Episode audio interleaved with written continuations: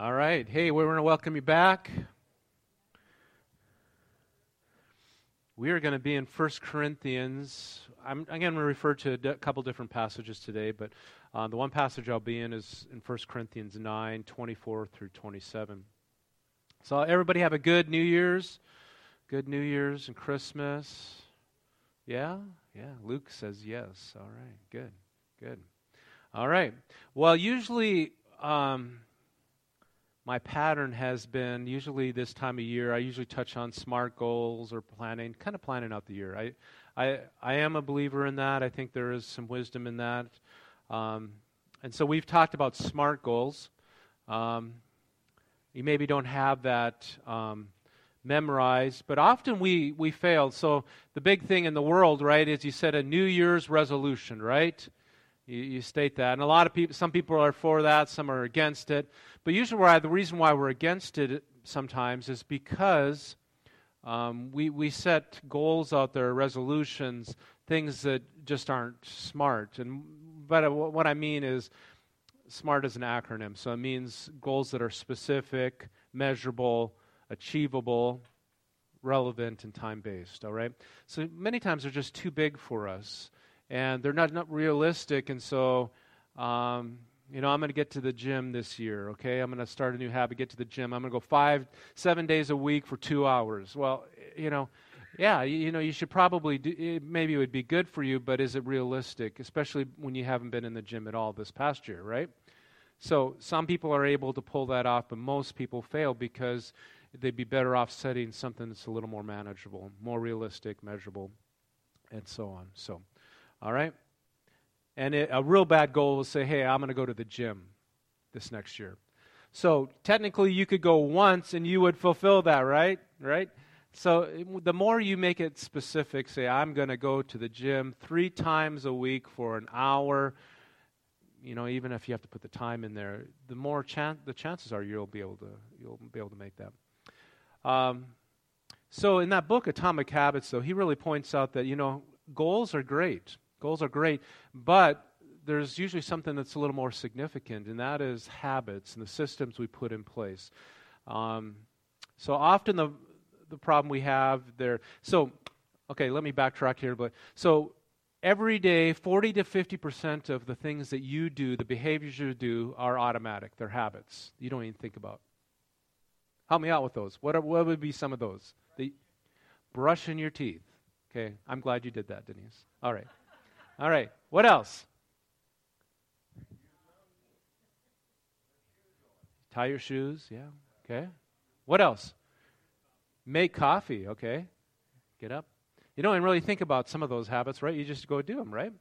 They've just become so automatic. Wouldn't it be good if all those good habits were just like automatic? And how about those bad habits that you just do automatically, right? Ooh, right? There's a reason why we do those and the reason why good habits. So we're going to talk a little more about that. Um, okay. There's a lot of things. I had brush your teeth, eat breakfast, lunch, tie your shoes, get dressed. Uh, there's just a lot of things that we do that are just automatic. So, what does Scripture have to say about this? So, let's look at one of the passages in Proverbs. And before we do, let's just look to the Lord in prayer and then uh, we're going to dive in. Father, we just thank you for this day, dear God. We thank you that we can uh, study your word uh, that we can grow in you and grow in who you've called us to be. I pray that uh, your blessing and your spirit is here to just to be with us. We ask it in your name. Amen. All right. So uh, if you talk to Chris, I got like way too much content here this morning, so I'm going to keep it moving. All right. So if it gets one o'clock, you don't have to ring the bell. All right. All right, I'm just teasing. All right, Proverbs 10 17 says, Whoever heeds discipline, and you have to realize it's in the context of wisdom, shows the way to life but whoever ignores correction or discipline leads others astray. So, again, this idea of discipline, Proverbs all about wisdom and discipline and invo- incorporating those into our life, and they provide health to our body, soul, and mind. That's what Christy read, all right? God's wisdom, all right? And then you have 2 Timothy 1 7. So, Paul's writing to his young mentor, okay? And he says, For the Spirit of God, that the Spirit that God has given us does not make us timid, okay? Um, lack confidence, but He gives us a spirit of power, of love, and self discipline or sound mind, depending on the translation you go with there, right? Self discipline. You know, one of the hardest the hardest person in the world to lead is yourself. Yeah. If you can't lead yourself, you're going to have a hard time leading others. All right? 1 Corinthians 9, 24 through 27, Paul again. He says, Do you not realize in a race everyone runs, but only one person gets the prize? So run to win. All athletes are disciplined in their training. They do it to win a prize that will fade away. But we do it for an eternal goal, a prize. Heaven, right? So I run with the purpose in every step. I am not shadow boxing. I am discipline my body like an athlete, training to do what should, what it should. Otherwise, I fear that after preaching to others, okay, after being a witness to others and living my life, that somehow I could lose my own salvation. And you would think that wouldn't happen, but it happens a lot, folks. It happens a lot. Even by people that we see in the media and that we watch on TV or listen to, they get to the end of their life and they've lived a life for God. They've led, brought others to Christ but then they sometimes even lose out at the end. They disqualify themselves. The message translation is more of a paraphrase. Uh, it's a great paraphrase, but it's more of a paraphrase. It says, You've all been to a stadium and you've seen athletes race. Everyone runs, but only one wins. Run to win. All athletes train hard. They do it for a gold medal that tarnishes and fades, but you're after gold eternally. I don't know about you, but I'm running hard to finish for the finish line. I'm giving everything that I've got. No sloppy living for me. I'm staying alert. I'm in top condition. I'm not going to get caught napping, telling everyone else about it, and then missing out myself. Having, all right, so that's what he says. That's pretty intense there, wasn't it, Paul? And I don't know if he was just talking about his spiritual disciplines. Was he even talking about making sure he got to bed on time and making sure that he ate right? Um, those all things impact how we live our life. Amen? Right? So, having goals, habits, and disciplines that guide one's life are biblical and they impact our physical health, our spiritual health, our emotional health, and our relationship. They impact our financial well being, right? And fulfillment of one's purpose in life. So, if they are so essential, why are they so elusive at times? Remember Paul? That's is in my notes, so I'm going down a rabbit trail. Paul says, What I want to do, I cannot do. But what I don't want to do, that I I do. Wow, isn't that just terrible? So, in his book, Atomic Habits, James Clear shares some principles that worked in his life. And if you, on that first chapter there, introduction, he talks about his own experience that he was in high school, I think right around his sophomore year. He was in batting practice. He loved baseball. He wanted to go on. I think his, his father played professional, and he wanted, I think, had that same goal. He's in batting practice, and one of the batters let go of the bat, got away from him, hit him in the nose just kind of really pushed his nose in. They rushed him to the hospital. It was so bad that his brain began to swell, and they actually had to put him on life support. He went into a coma. Um, things began to turn around the next day, but it was a long process for him. And then to go back and to uh, get baseball, he really didn't play much his last two years of high school baseball, and that was his goal and his dream. He did get on at uh, Denison University. Um, he made the team there, and he he made the commitment. He realized that because of what he went through, if he was going to be able to see the field at all, he was going to have to do things that other people weren't weren't doing. So he began to make small choices. Instead of staying up late like all the other kids did, he went to bed early. Um, he was faithful to the gym. He was there. He was faithful. He developed good study habits so that he was going to get good grades and, and he wouldn't get burned out and all that. And he made some small choices um, by his, uh, by his, uh, I believe his junior year, he was he was uh, he made the pitching rotation, um, and in the starting lineup there, and then his senior year he was named uh, the top male athlete for Denison University, and he was also selected as one of 36 athletes in the country uh, to the ESPN All Academic All American team. Pretty good. Pretty good. But it was because of these small choices, decisions, habits that he developed that helped um, to give him the advantage he needed. And one of the things he pointed out is that habits compound over time. I don't know if you've ever thought about that. Right? There's one thing of saving money, right? Right now, if you put money in your savings account in the bank, it's doing nothing, right? There's a little bit of interest. You're lucky if you get a point, a quarter of a percent there, maybe, right? All right? But if you are getting 10 or 20%, so if you had it invested in mutual funds or the stock market this past year, you could have gotten 20% or better. That's a huge difference. That's compounding, right? So the money you have in there, it compounds and you get bigger results. Habits compound, whether they are good or bad habits. And you say, How is that? Well, I can have a salad for lunch one day, right? And I'm probably not going to notice a difference at all, right? I can get on the scale, I can look at myself, go, whoo, right? I'm probably not going to notice the difference from that one salad.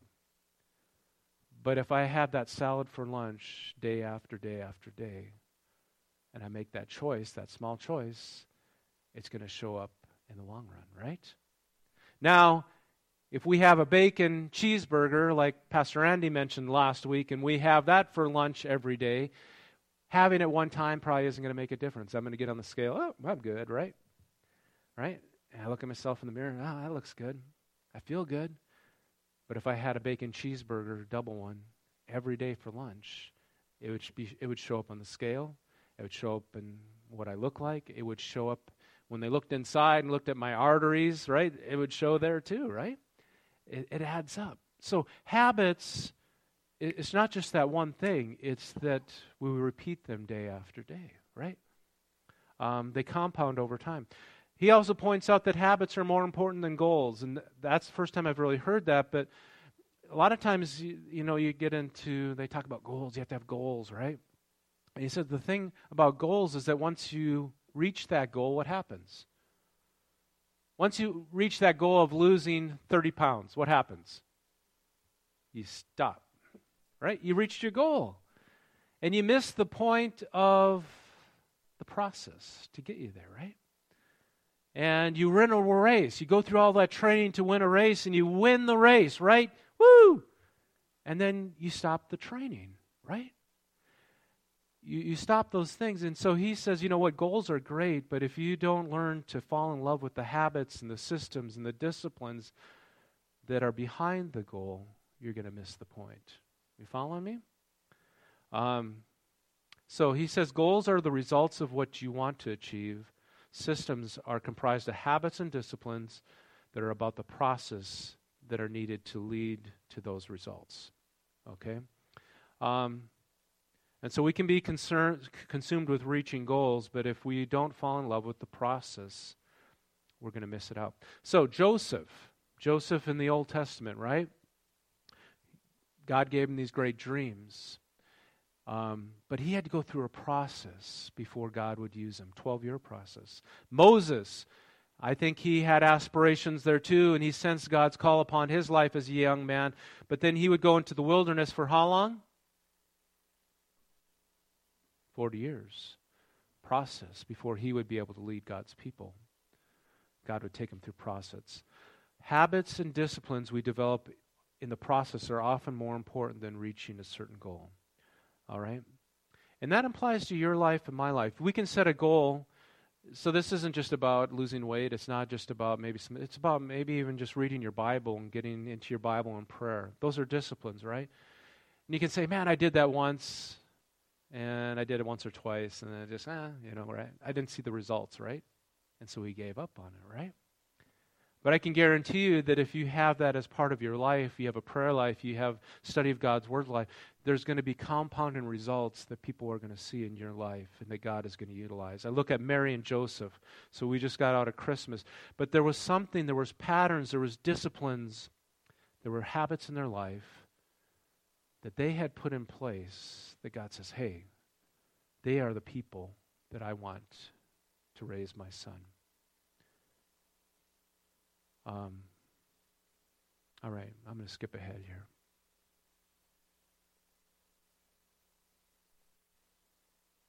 Okay. So, I'm going to, Chris, I'm going to jump ahead. Atomic habits. So, some goals, winners and losers all have the same goals. Do you realize that?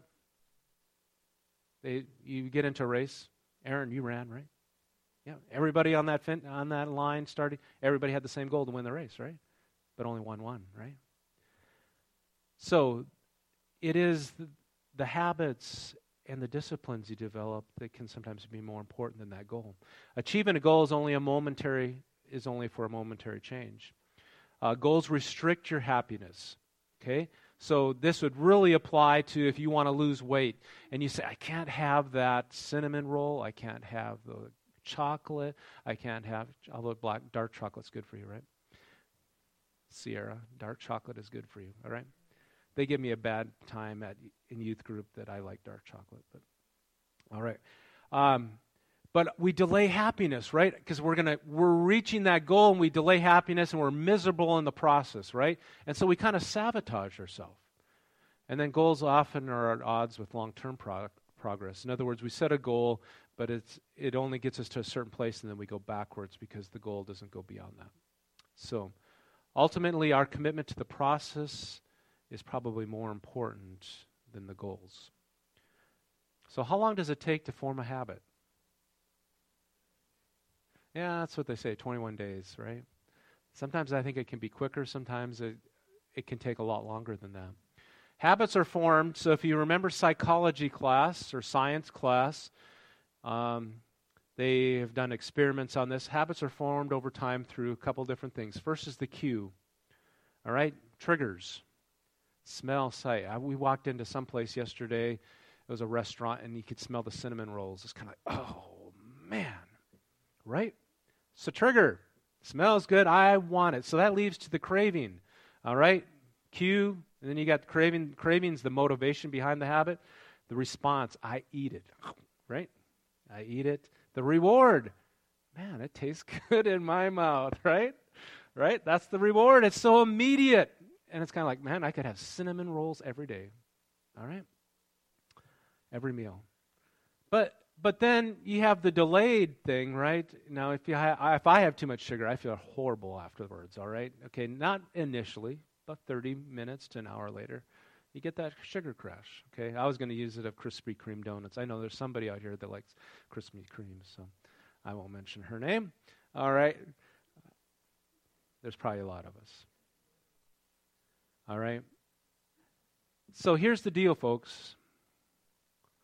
Um, good habits usually cost more up front, while bad habits cost you down the road. Because bad habits, you get that immediate reward, but it's down the road that all of a sudden, I man, I got clogged arteries because I've been having that bacon cheeseburger, right? Every day. Okay? It doesn't happen immediately, it happens down the road. Now, the good habit of eating that salad, it's like, I can eat that salad day after day. I'm not seeing anything else. Then the, maybe the weight comes off. Maybe just the health, overall health in your body. You know, when you go get your blood work done and all that, and the doctor, doctor says, Man, your numbers are really looking good. Your cholesterol's down and all that. That doesn't happen overnight. Your A1C is a measure, that's your blood sugar, is a measurement over how many days? Who can tell me? 90 days. 90 days. So just means cutting out your sugar for two days isn't going to change your A1C. It's a, it's a, it records over a 90 day period. It's a measurement. So it's a track record of, of how you're doing over that period of time.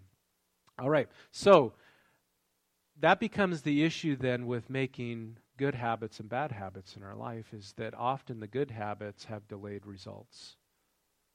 There's not that immediate, oh, that tastes so good, right? it's a delayed result. So, how can we change this? So, these are the points. I'm going to hit them pretty fast here, and you can write them in. I think there's some of them in the loop bulletin there as well. But small habits, make small habits obvious, and your bad habits invisible. So, this comes out of the book Atomic Habits. So, what does he mean by that? Make your small habits obvious and your bad habits invisible. So, say you want to eat more fruits and vegetables and less sh- sugary snacks. So, you're going to replace a, uh, a good habit, a bad habit with a good habit, okay? And so, in order to do that, you can't have the pop, where it's visible. You can't have uh, the, the Krispy Kreme donuts there right on the dining room table. You have to hide them. Don't even bring them in the house, right? So we, Amy and I, we don't do pop. Okay, that's just never been part of our lifestyle. We've never. So every once in a while they get Vernors, you know, that ginger ale that really zings your nose and stuff. I don't know if you've ever had that, but it's really aged well. Um, that's about the only time we ever have pop in our house. But so it's it's not even a temptation for me usually because it's not even it's not even there. It's hidden. It's invisible in our house. Okay. Now the zucchini bread when that's on the counter and it's obvious, that's a hard thing for me to do. All right? It is. It's good. And I can eat that and I can notice it on the scale the next night. Yes, it's there. I don't know what it is about it, but it's there. Very immediate. All right? So, if I want to eat more fruits and vegetables, then I first of all have to have fruits and vegetables in the house, ones that look good, that taste good, and have them obvious. Put them where I'm going to see them, and I'm going to hide the other stuff, right? So, if you're going to replace a bad habit with a good habit, begin with making the good habit obvious, making the bad habit invisible. Okay? Pretty simple. Number two, make your small habits attractive and your bad habits unattractive. You know what? If we went into most of your homes and we went into your living room, what is kind of the centerpiece of your living room? The TV. Yep, you got the t- chairs all turned facing the TV. So if your goal is to read more and watch TV less, you have your place all set up in an attractive way to watch TV, but you don't have it set up to wa- to read a book or to do your devotions in the morning. You have it set up for TV. So if you want to change that habit, you are sabotaging yourself if you leave things the way they are. So if you want to develop a good habit, make it harder to watch TV. Make it less attractive. Turn the chairs the other way. I watched one home improvement show. They hid the TV in the furniture, right? So it was out of sight until they wanted to watch it, right? Right? And you like that idea, right? Yeah. But the habits, make them obvious, make those good habits attractive. All right? Provide the atmosphere. If you if you t- hid the TV and found a good comfortable chair with good lighting and a perfect atmosphere that you could sit down and curl up uh, and read a book maybe by the fireplace, right? Um, I bet you would it'd be a lot more conducive to reading and you wouldn't have that tendency to go and watch TV. Okay? Those are just some ideas. Number three, make small habits easy and your bad habits difficult. Wow, that sounds good, doesn't it? So, um, he, he even gives an example. I don't know if it's in his book, but it's in a podcast, it's in a YouTube video with Craig Groeschel. But he just talks about that um, if your goal is to get to the gym three times a week, he says, make it easy. Don't go there and work out for two hours the first time you go. He says, get your gym shoes on, your clothes, start the car, go to the gym. And even if you don't go in, just develop the habit of going to the gym, right? He goes, he has a two minute rule. He goes, whatever you're going to do, start it off for two minutes. So if you want to read a book, don't, don't say, hey, I want to read more, right? And so then you say, I'm going to read a book a day Rick Warren does that, I guess. For most of us, that would just, that's not realistic, okay? To open up a book and read one or two pages a day, how many could do that? Two minutes. You could do that. And then you can expand. Once that becomes the habit, then you can expand on that. And you can go, oh, I'm going to read a chapter a day. All right? You develop that. Make it easy. He says one of the main reasons why we don't develop good habits, better habits, is because we make them too hard. And then make your bad habits difficult. So, there again, if I want to do more reading and less watching TV, unplug the TV, hide it, take it to a different room, put it in the attic, make it difficult. It's kind of like, man, I want to watch TV, but I'm not going to go all the way up there and get that TV, right? Okay? Um, go to whatever links that you have to, right? Our first two years of marriage, we didn't have a TV in the house, and uh, we really didn't miss it. We didn't miss it. We both were had were busy lives. Um, so the two minute rule. All right. If you want to get up early in the morning, ooh, this is a good one. Okay. If you want to get up earlier in the morning, okay, make it harder to stay in bed. So we just got a new furnace kind of right first part of December, and so it has a programmable thermostat. It's even on my phone, and it tells when we're home or not home, so it adjusts the heat to that. But we have it set so it starts turning up the heat at 6, okay? So it warms up the house. But what I've noticed is it's easier to get out of bed when it does that because it's like I like to sleep when it's cool in the house. Okay, anybody there? Right? Well, all of a sudden that heat comes on. It's kind of like, man, I need to get the blankets off, and it wakes me up, and it's kind of like it's easier to get out of bed. When it stays cool, it's kind of like I'm going to stay under the covers, right? And I'm going to hit that snooze button. So those are just ways that maybe psychologically we make it harder on ourselves or easier on ourselves to get these habits going. Isn't that weird? Journaling. I would really like to see a lot of you journal. Um, that's something that I do. Um, but if you want a journal, you probably need to get a journal book that is one that looks nice. So, Sarah, you, I'm going to put you on the spot. Sarah got me one for, I don't know if it was Pastor Appreciation, if it was Christmas or something like that. You got me a couple years back, so I'm using it right now. So it's brown leather, kind of looks weathered kind of deal, but it looks nice, okay? Um, but if you want to start journaling, you want to make it obvious, put it in a place where you're going to see it every day and you can't get around it, right? Kind of like your post-it notes or sticky notes, right? You put them where you, you on the fridge or you put them on the microwave. My wife likes to put them on the microwave or the bathroom mirror. I mean, put them where you, they're obvious, right? So you put it where it's obvious. You want it to look attractive. You kind of like it because all those things lead into developing a good habit. Before long, it's going to be like, man, I missed journaling today and it's like my, li- my day is off because I, I skipped that habit, right? So, number four, make your small habits satisfying and your bad habits unsatisfying. And here's the deal habits that we that are rewarded are repeated. What is punished is avoided. So, I've been saving this one. So, Denise, you mentioned in the morning, one of the first things that we probably do before we head off to work, school, or whatever, is we brush our teeth, right?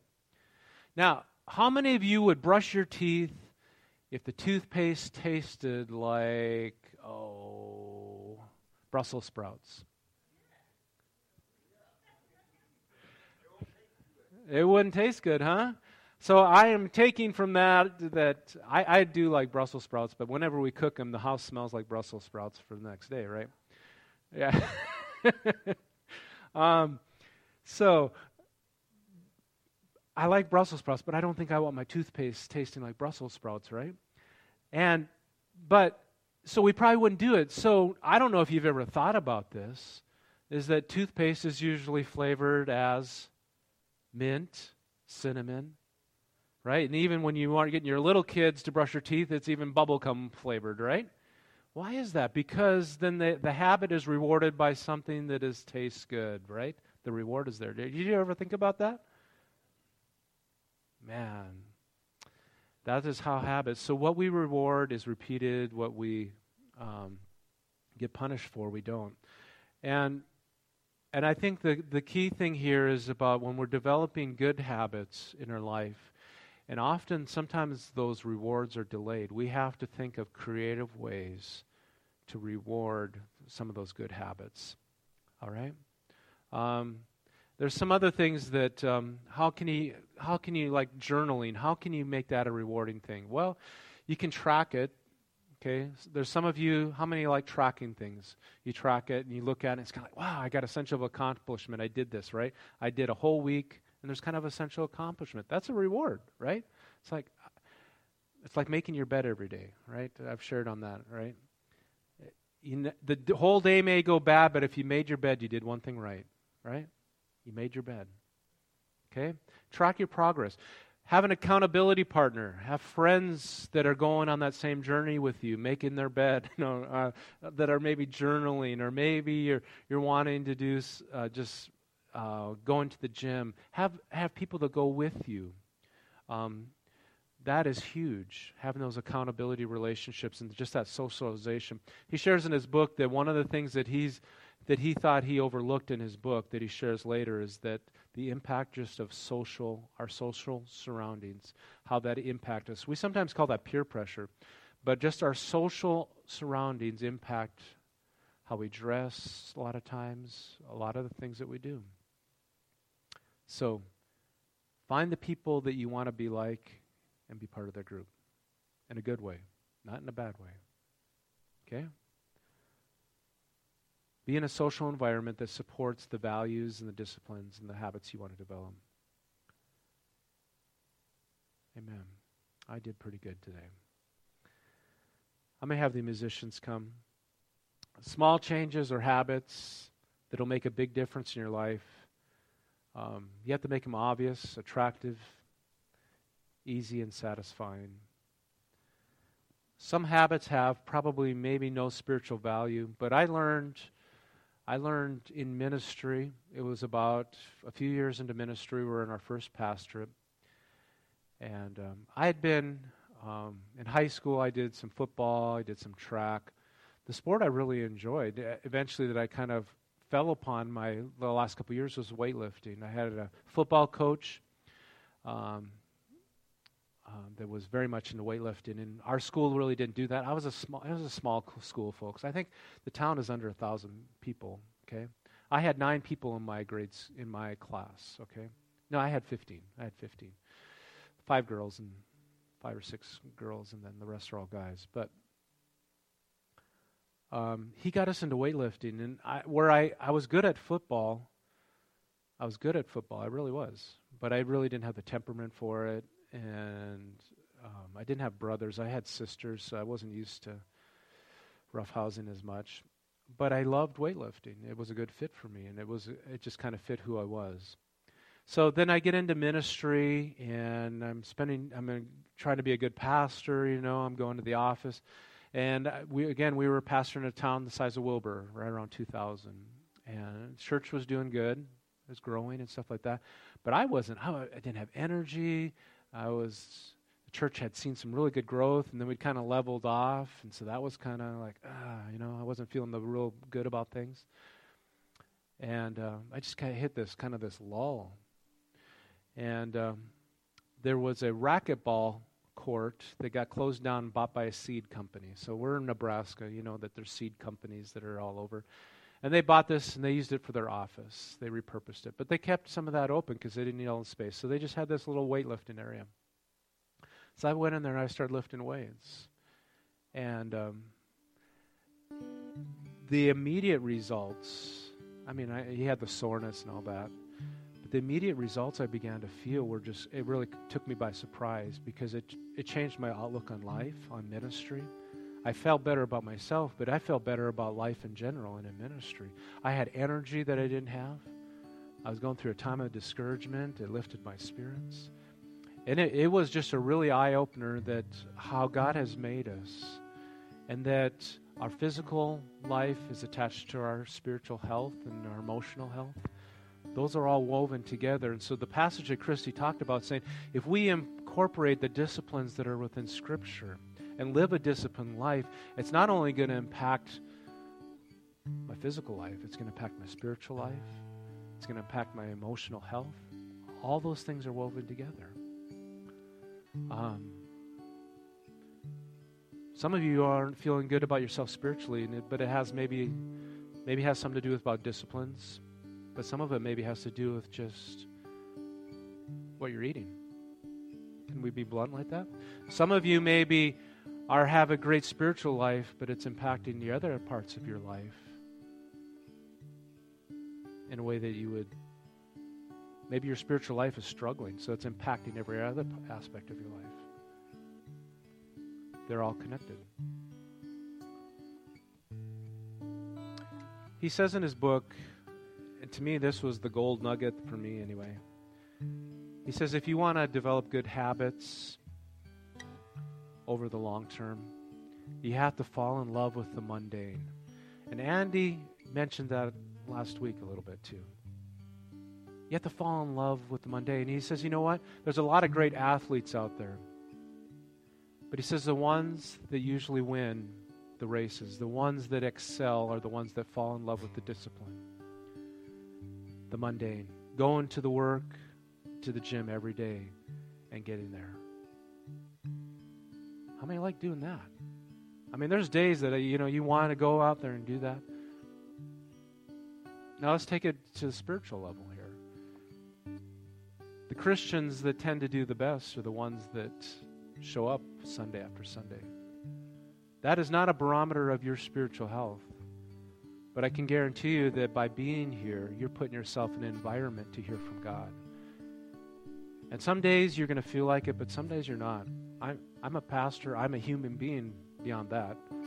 Okay, if I if I came to church every Sunday that I didn't feel like, I mean, you would know there would be, oh, where's Pastor Brent today? Well, he didn't feel like coming. Well, that's right.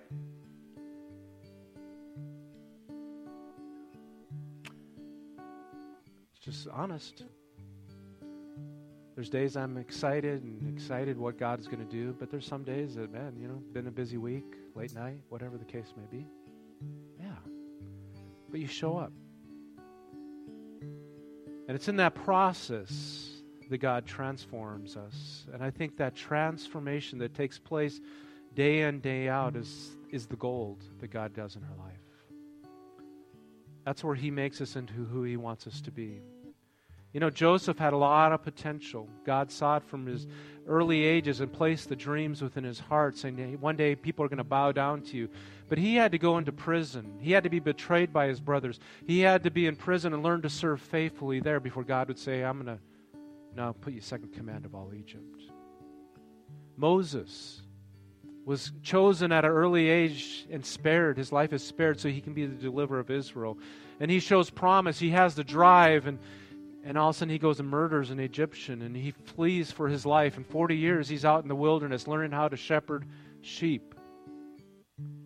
But it was that habit of shepherding sheep and knowing how to take care of sheep that one day now God says, Now I want you to shepherd my people Israel.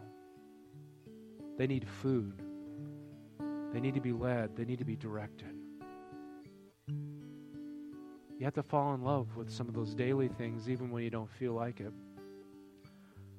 I think that's why showing up at church every Sunday is so important. Paul uses the metaphor of running the race. Everybody has the goal when they enter a race of winning, but only one wins. Paul says, I run and I do everything in my power to discipline myself so that after preaching to others, I don't get disqualified. I want to finish the race. Amen? And that is would be one of my goals for myself, but also for each of you here today, is that, that you finish the race, that you reach your full kingdom potential for God. We all have potential. It's all different levels.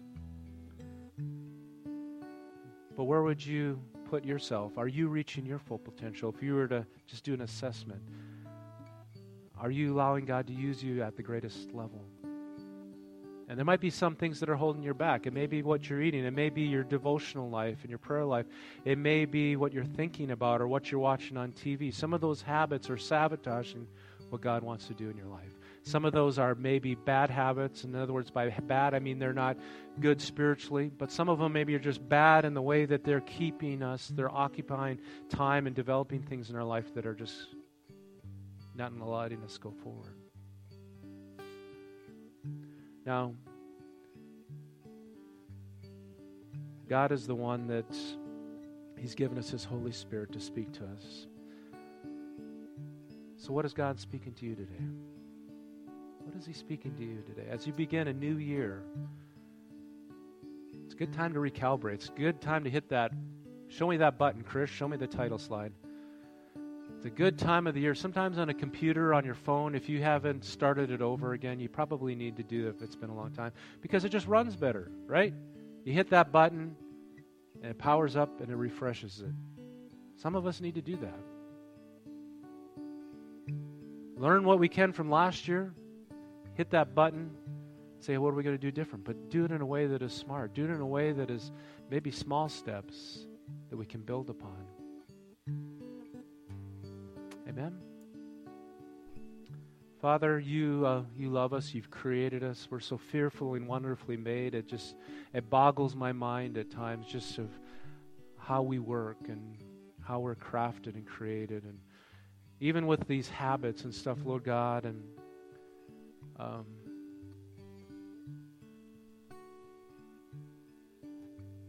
how they can even just be impact our life in such a spiritual way. The spiritual disciplines of prayer, fasting, and even just a Sabbath day.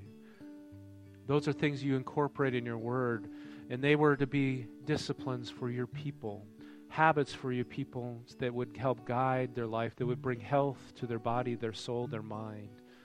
Lord God, they're not rules to be followed, they're things to be embraced that would give us the health that we need for our own self, but also to glorify you, Lord.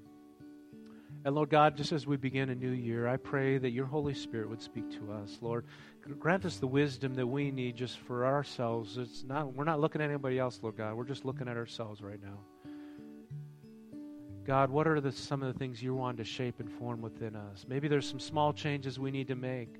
Maybe there's some big things that need to change, but Lord, give us the wisdom of the small steps we can take to get us there, to that place. God, give us the wisdom we need by your Holy Spirit. Hallelujah, Lord. Praise God. Praise God. Praise God. Lord, we just invite your Holy Spirit to come speak to us.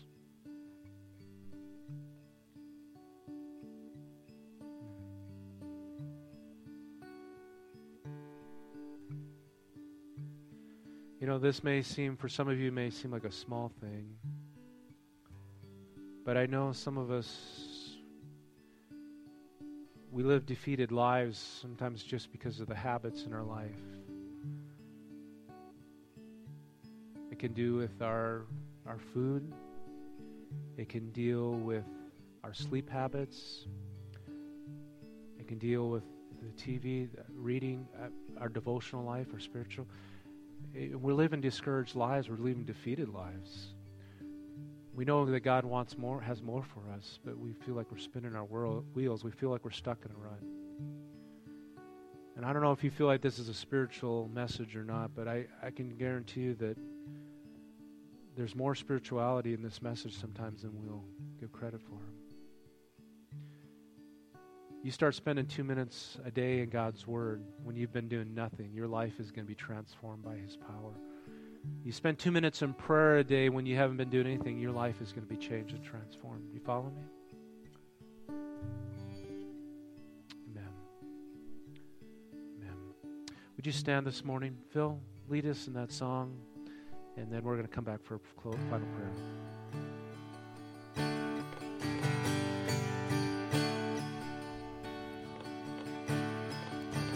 Search the world.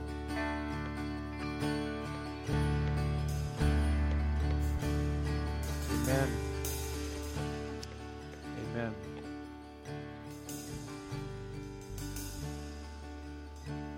Amen. Did God speak to you this morning? It's a trick question. So, as we leave, I want you to find one or two persons. I mean, yeah, one or two, so maybe groups of two or three. If you can, somebody that you can share something that God is speaking to you that He wanted you to maybe change. And then pray for each other. Can you do that? I know that's being a little bit, that's showing the weakness, right? That's what happens in small groups a little bit. But if there's somebody here that you feel comfortable doing that, would you just take a moment just to say, hey, this is what God spoke to me. This is something I want to change. Um, because otherwise, we're going to leave here, nothing's going to happen, nothing's going to change, right? We're going to get off into our days. So if you can just do that, um, Chris can bring up some music here, and uh, just find one or two people and just say, hey, this is what God spoke to me. This is what I would like to work on.